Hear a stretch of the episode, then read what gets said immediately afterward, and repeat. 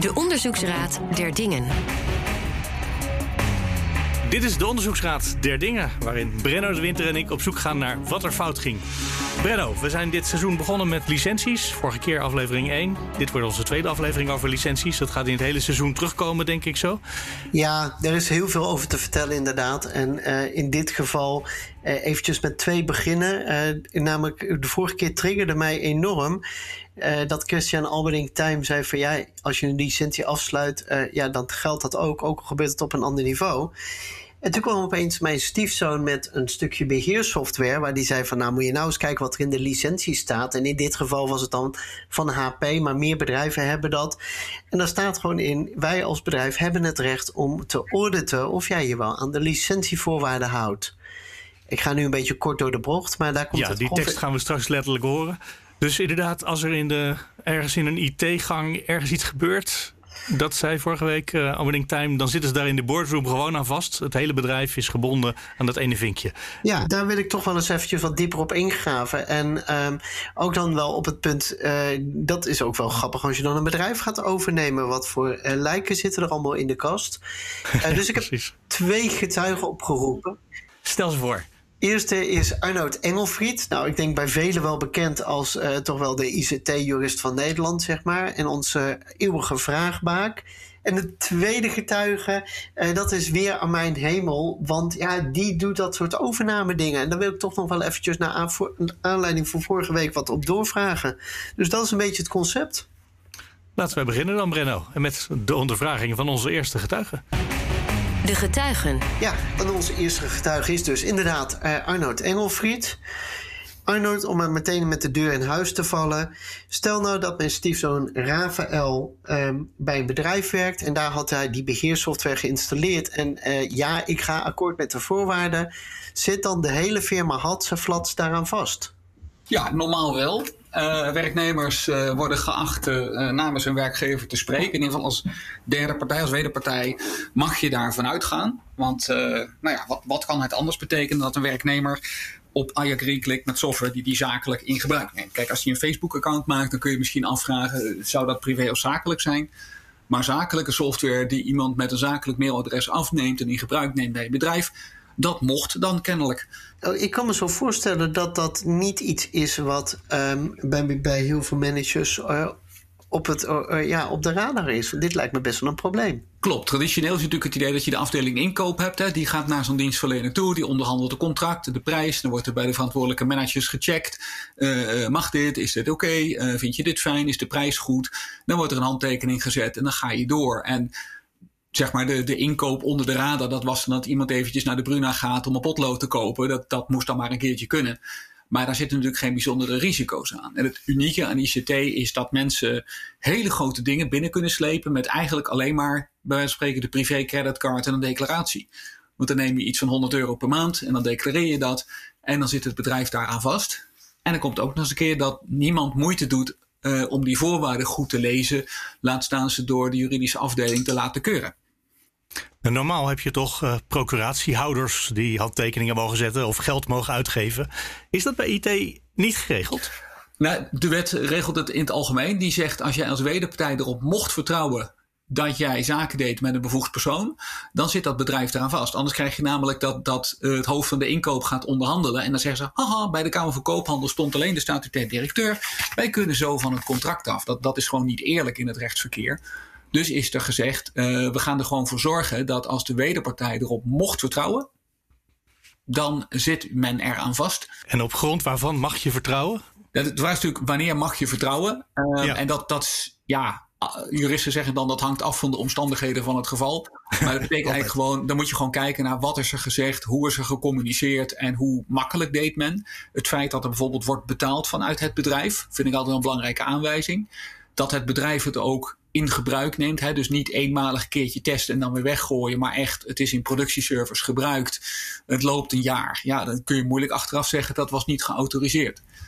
Nee, maar nou gaat het hier in dit specifieke geval gaat het over een stukje beheersoftware. Mm -hmm. En in die beheersoftware, um, ja, die wordt dus later gedownload. Ja. Uh, ja. En ik lees nooit licenties. Dat vind ik zoveel gedoe. Dat doe ik gewoon niet. Ja, dat, dat is natuurlijk leuk dat jij licenties niet leest. Maar waarom zou de wederpartij daar dan last van moeten hebben? Dan zou je dus zeggen, ja, als ik de voorwaarden niet lees, dan kan ik later zeggen, ik ben er niet aan gebonden. Nee, sterker, ik denk dat in dit geval, Brenno, dat je wel eventjes artikel 7 erbij moet pakken om het wel even te lezen. Oh, ik, ik heb hem niet bij de hand. Heb jij hem bij de hand? Ja, ja, ja. Even kijken, het was voor mij artikel 7. Some software may require keys or other technical protection measures, and HPE may monitor your compliance with the agreement remotely or otherwise. If HPE makes a license management program, bla bla bla. Binnen 180 dagen moet je eraan voldoen. Maar daar staat dus dat ze remotely or otherwise mogen komen controleren of je je aan de agreement houdt, aan de overeenkomst houdt. Eh, ze mogen zelfs aanbellen en zeggen: We hebben recht om binnen te komen. Ja, ja, inderdaad. Ik, ik zou niet weten waarom iemand dit zou willen tekenen. Maar ja, uh, never hurts to ask in, een contractuele onderhandeling. Dus als binnenkomer is dit een leuke. Het is een standaard uh, softwarelicentie die ze zeggen, bij heel heb, veel spullen gebruiken. Precies, want ik, ik, heb uh, gekeken natuurlijk ook van... Uh, moeten we HP ook uitnodigen? Maar die zijn niet, dit is toevallig degene die mij onder de aandacht werd gebracht... maar het speelt bij heel veel meer bedrijven. een bekend voorbeeld is natuurlijk ook nog wel eens discussies met Oracle hierover. er wordt dus ook dus wel... Um, ja, dit wordt ook waarschijnlijk dan ook wel gedaan, want anders staat het er niet. Uh, in mijn ervaring is wat er staat in het contract en, en wat er daadwerkelijk gebeurt niet noodzakelijkwijs één op één. Maar specifiek bij dit soort dingen weet ik dat er inderdaad wel uh, uh, compliance checks en dingen worden gedaan. Ik zie dat steeds vaker ook inderdaad remote gebeuren. Dat is namelijk veel betrouwbaarder en veel minder kostbaar. Kijk, die software die, die belt gewoon naar huis en die zegt: Ik sta nu op een computer met dit MAC-adres, dit serienummer en al die dingen meer. En uh, je ziet ook wel in de rechtspraak dat steeds vaker mensen aangeklaagd worden voor, voor wat dan heet gepirateerde software. Dus dat ze dan zeggen, ja, op basis van de, de phone home weten wij dat dit op 12 computers uh, een jaar lang is gebruikt. En dat dit een gekraakte versie was, want dit serienummer staat bij ons bekend als gekraakt. Dus je hebben een jaar lang die software gebruikt, mogen we even vangen. En dat eindigt dan dus niet best? dan hang je rustig voor anderhalve ton inderdaad. Want de rechtbank zegt dan ook, ja, als jij als bedrijf een jaar lang gepirateerde software neemt en die software zat normale licentie aan van 50.000 euro de CPU en jij hebt op een quad-core uh, gebruikt, dan heb je dus vier CPU's uh, in gebruik genomen een jaar lang. En ja, dat komt dan helemaal voor jouw rekening. En dat dat een werknemer was die dat dan hè, onder de radar deed, of wat ik ook wel heb gezien, een stagiair die kreeg geen toegang tot de officiële software, maar kreeg wel te horen: je moet dit doen, anders dan komt je stage niet af. Ja, dan heb je echt een heel serieus probleem als bedrijf.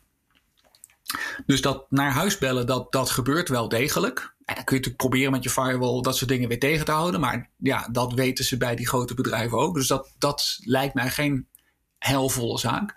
Uh, het fysiek langskomen, dat was natuurlijk jarenlang het idee. Hè? Dan komt de, de Business Software Alliance of Oracle of Microsoft of HP, komen dan een inval doen, zoals dat dan heet. Juridisch gezien is dat gewoon de contractuele afspraak. Hè, dan bellen we ja. aan, goedemiddag, wij hadden een afspraak om drie uur, wij, wij mogen even naar binnen.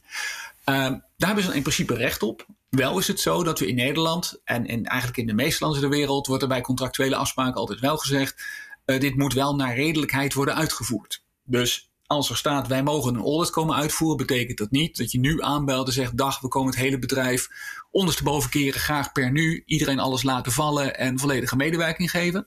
Maar het zou wel kunnen betekenen dat je een brief stuurt en zegt wij komen aanstaande maandag om drie uur langs en dan willen we graag deze informatie van jullie hebben. Dat is namelijk wel een redelijke opstelling.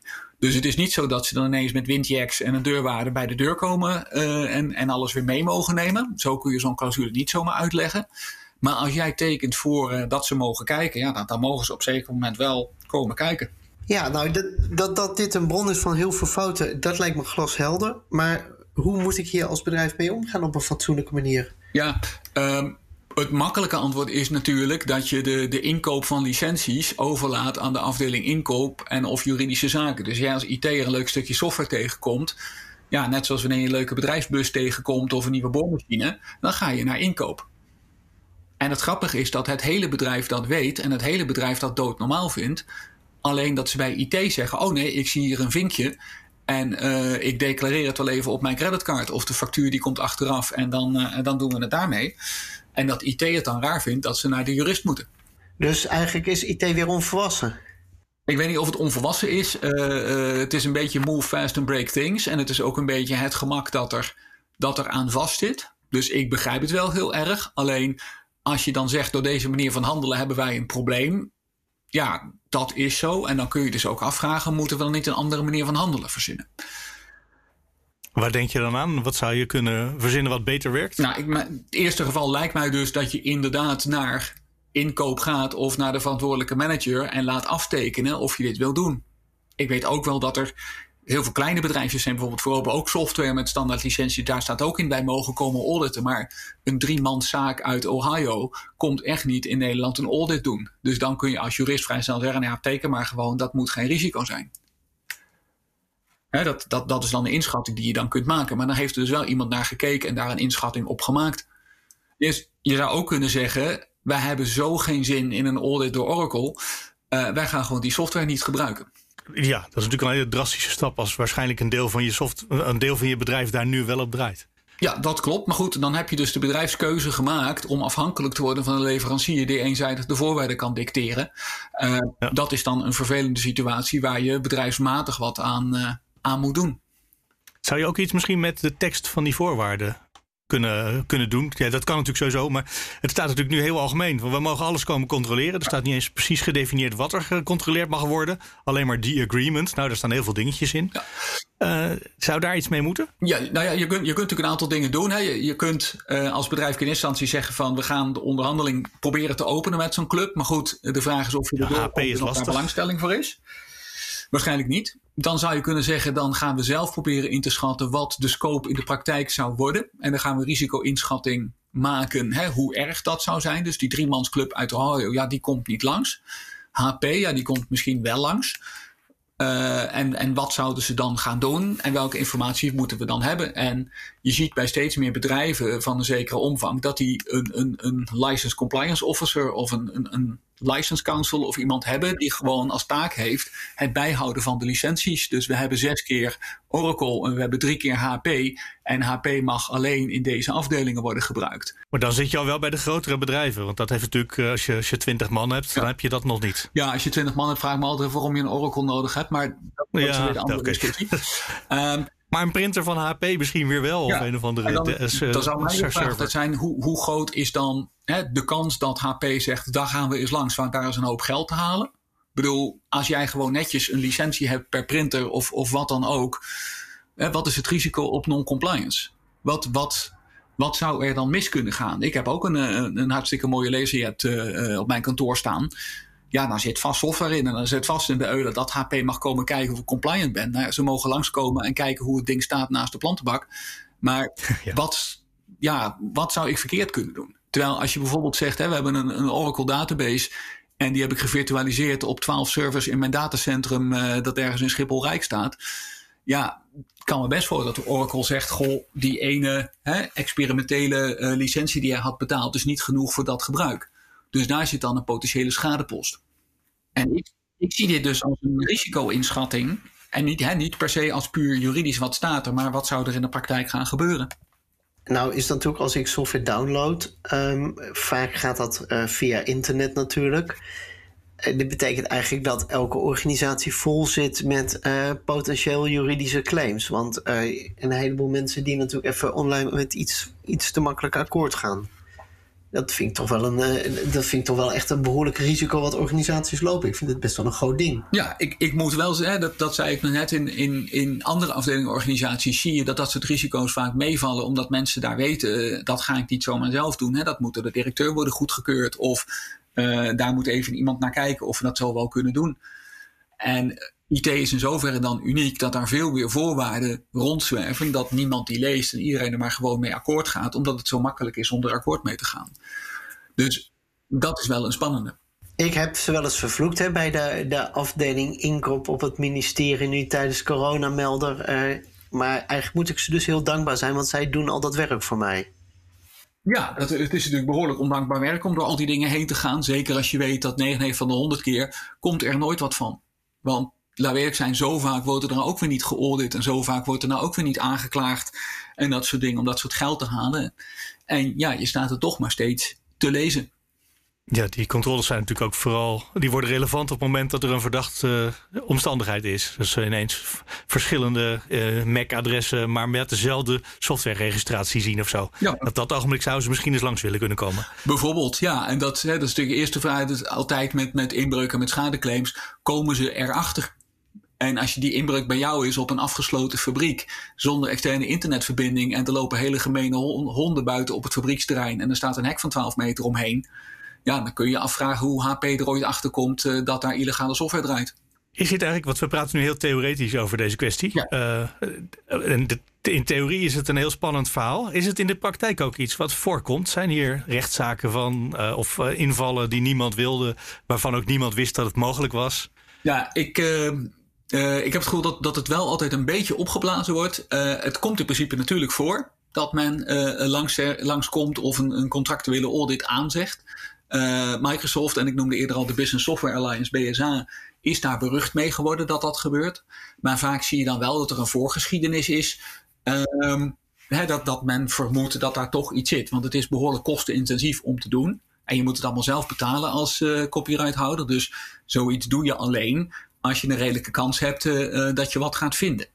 Ik, ik, ken bijvoorbeeld een keer een bedrijf dat had tien jaar lang, nam dat zeg maar eventjes voor twee ton licenties af uh, per jaar. En die zeiden toen op een gegeven moment, wij willen terug naar één single-use licentie. Maar het bedrijf was niet qua omzet veranderd, uh, niet van omvang, uh, personeel, afdeling, et cetera. En toen heeft die rechthebbende na een jaar gezegd, ik kom toch eens even een audit doen. En dan bleek dat ze dus gewoon uh, door waren gegaan op de oude voet, maar slechts voor één licentie betaalden. Ja, dat, dan maak je jezelf natuurlijk een beetje verdacht. Ja, dat is onhandig als je dat doet. Dus dat advies kunnen we mensen straks sowieso meegeven. Uh, de, de echte random licenties, hè, dat ze gewoon zeggen uh, wie, waar zullen we vandaag eens binnenvallen, dat, dat heb ik nog niet zo vaak meegemaakt. Uh, ik zie wel eens dat bijvoorbeeld grote clubs, ik weet dat toevallig van Microsoft, die dan op een gegeven moment een mailtje sturen met: Goh, kun je even opgave doen hoe je het allemaal precies gebruikt? Want vanuit onze administratie snappen we niet helemaal meer wat je dit hebt en dat hebt. En dan moet jij dus ineens zo'n spreadsheet gaan invullen. En als je daar dan fouten in maakt, ja, dan krijgt dat natuurlijk een vervolg. Dus dat soort dingen gebeurt wel. Maar goed, als je dus geaudit wordt, zeg je eigenlijk ook tussen de regels door. En dan is het nooit omdat die auditor denkt dat bij mij de koffie zo lekker is. Dan, dan gaan ze er eigenlijk vanuit dat er winst te halen is.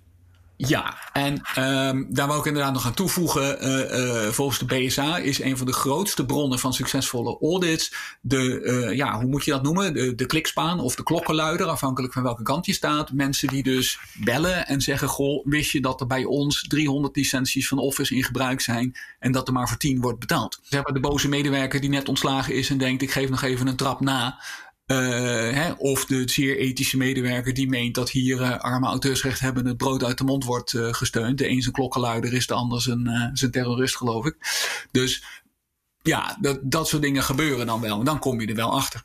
En als, het dan, eh, als dat dan aan het licht komt, dat hoorde ik je volgens mij tussen de regels door net zeggen, dan moet je vanaf het eerste begin meteen heel zorgvuldig terugrapporteren wat er gevraagd wordt. Ja. Want daar zitten nog allerlei valkuilen. Ja, kijk, sowieso, hè, het, inderdaad, dat terugrapporteren, zorgvuldig zijn. Uh, nog algemeen advies, als er dus mensen aan de deur staan die zeggen wij komen auditen, uh, dat gebeurt heel erg weinig.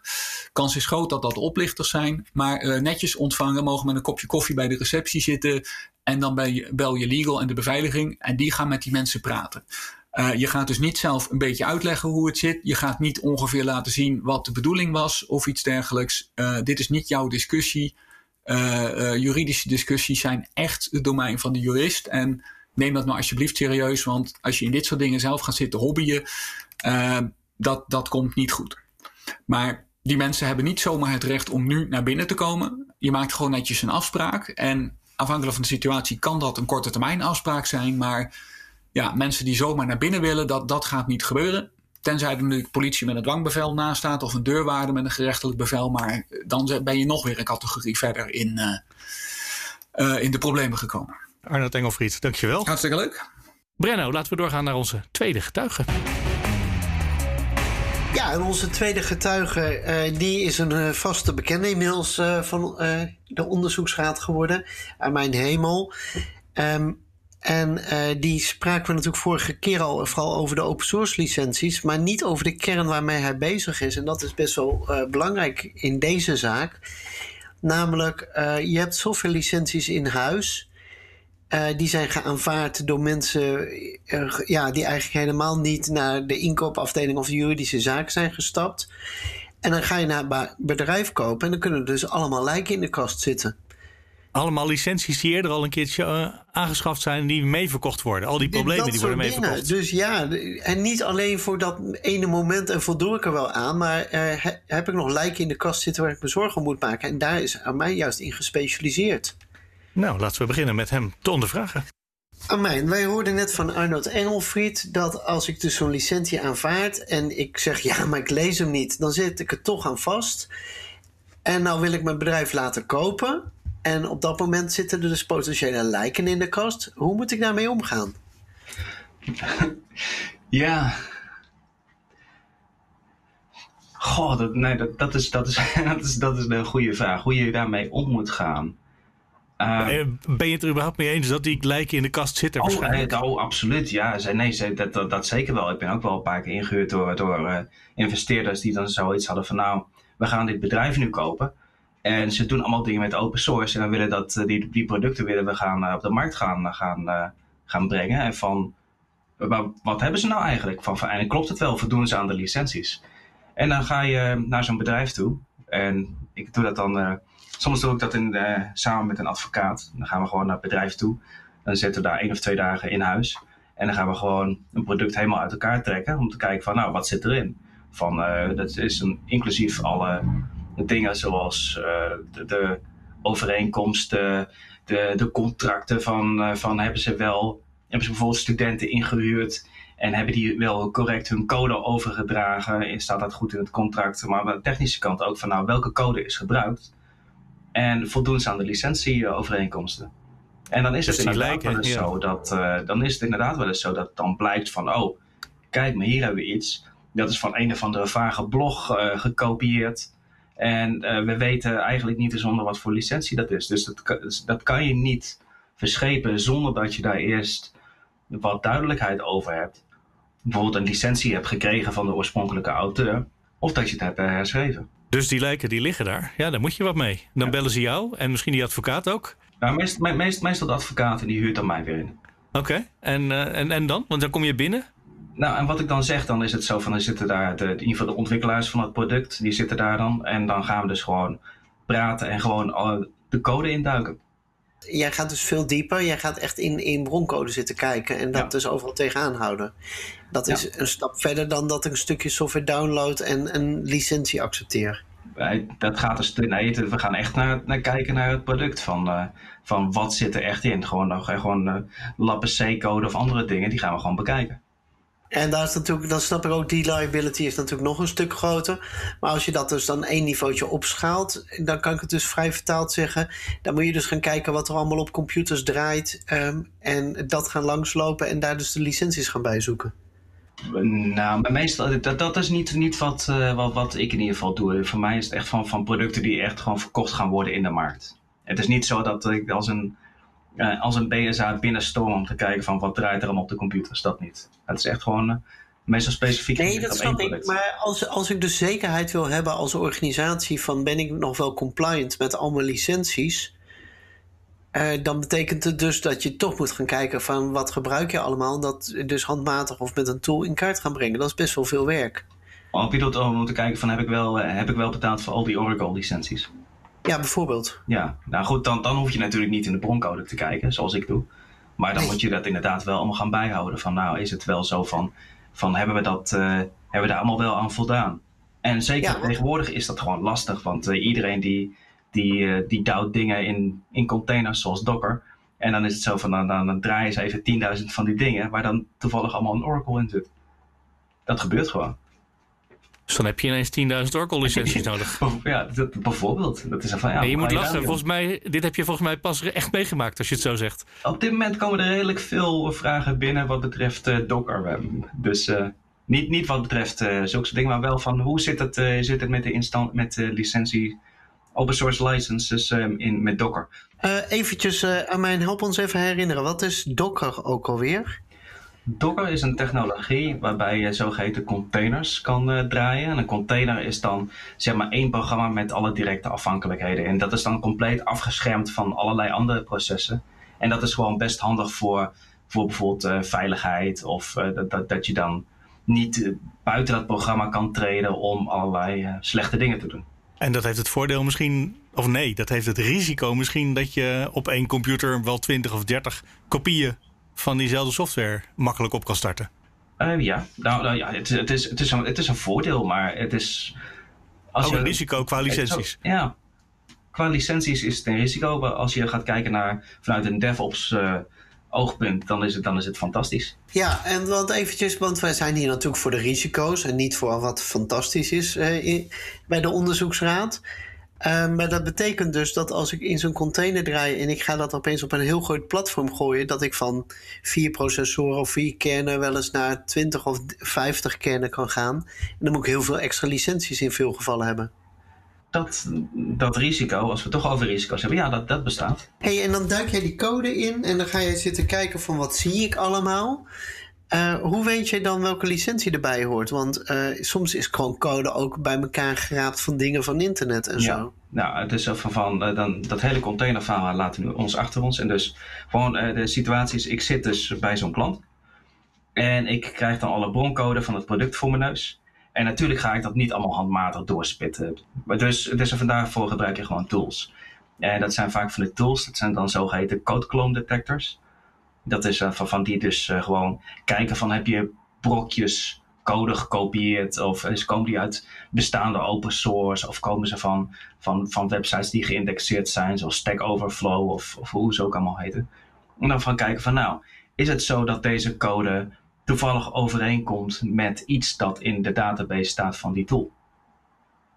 Nu is het herkennen is meestal niet zo'n heel groot probleem. Dat is een vrij goed onderzochte probleem in de, de academische wereld van code clone detection. De opschalen, eh, dat is meestal wel een probleem, want het gaat er echt om heel erg veel code. Maar bulk van het werk is van, goed, we hebben nu een match.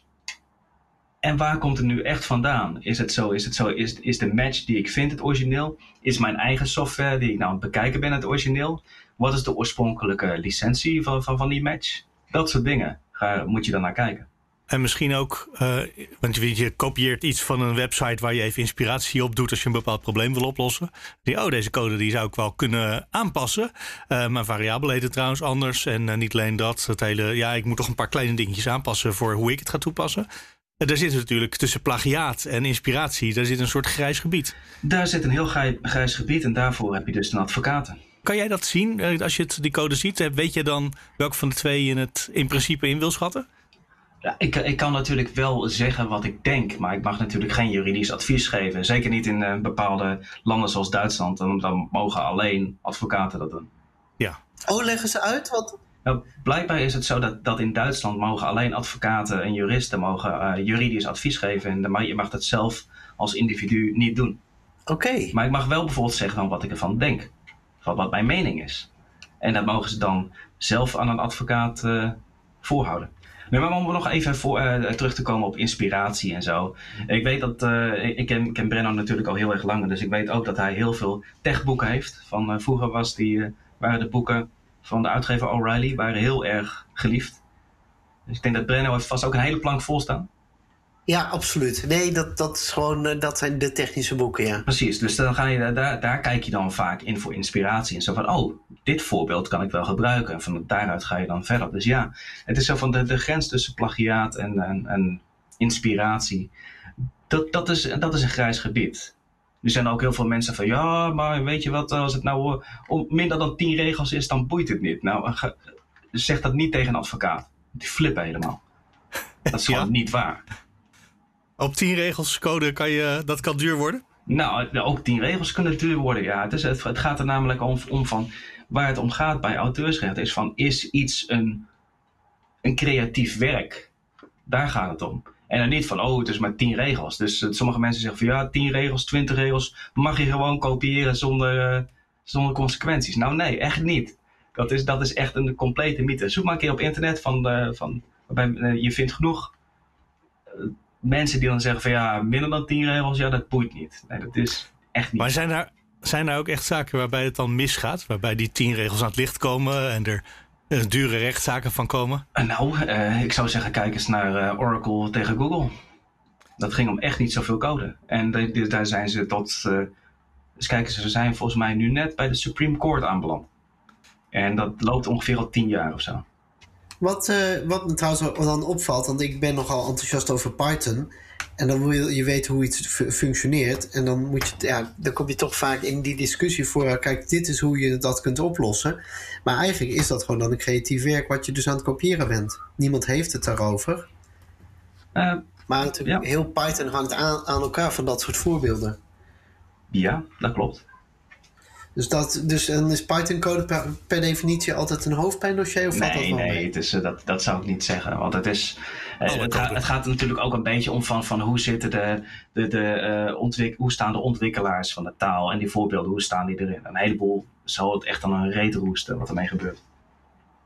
Maar je moet wel voorzichtig zijn. Ja, dat voorzichtig zijn, daar ben ik toch nog nieuwsgierig. En dat is toch gewoon een herhaling van de vraag waar Brenno mee begon. Want hoe ga je daarmee om dan? Als je wil voorkomen dat. Je kan natuurlijk, als jij langskomt, uh, dan kan je ineens ontdekken dat het mis was.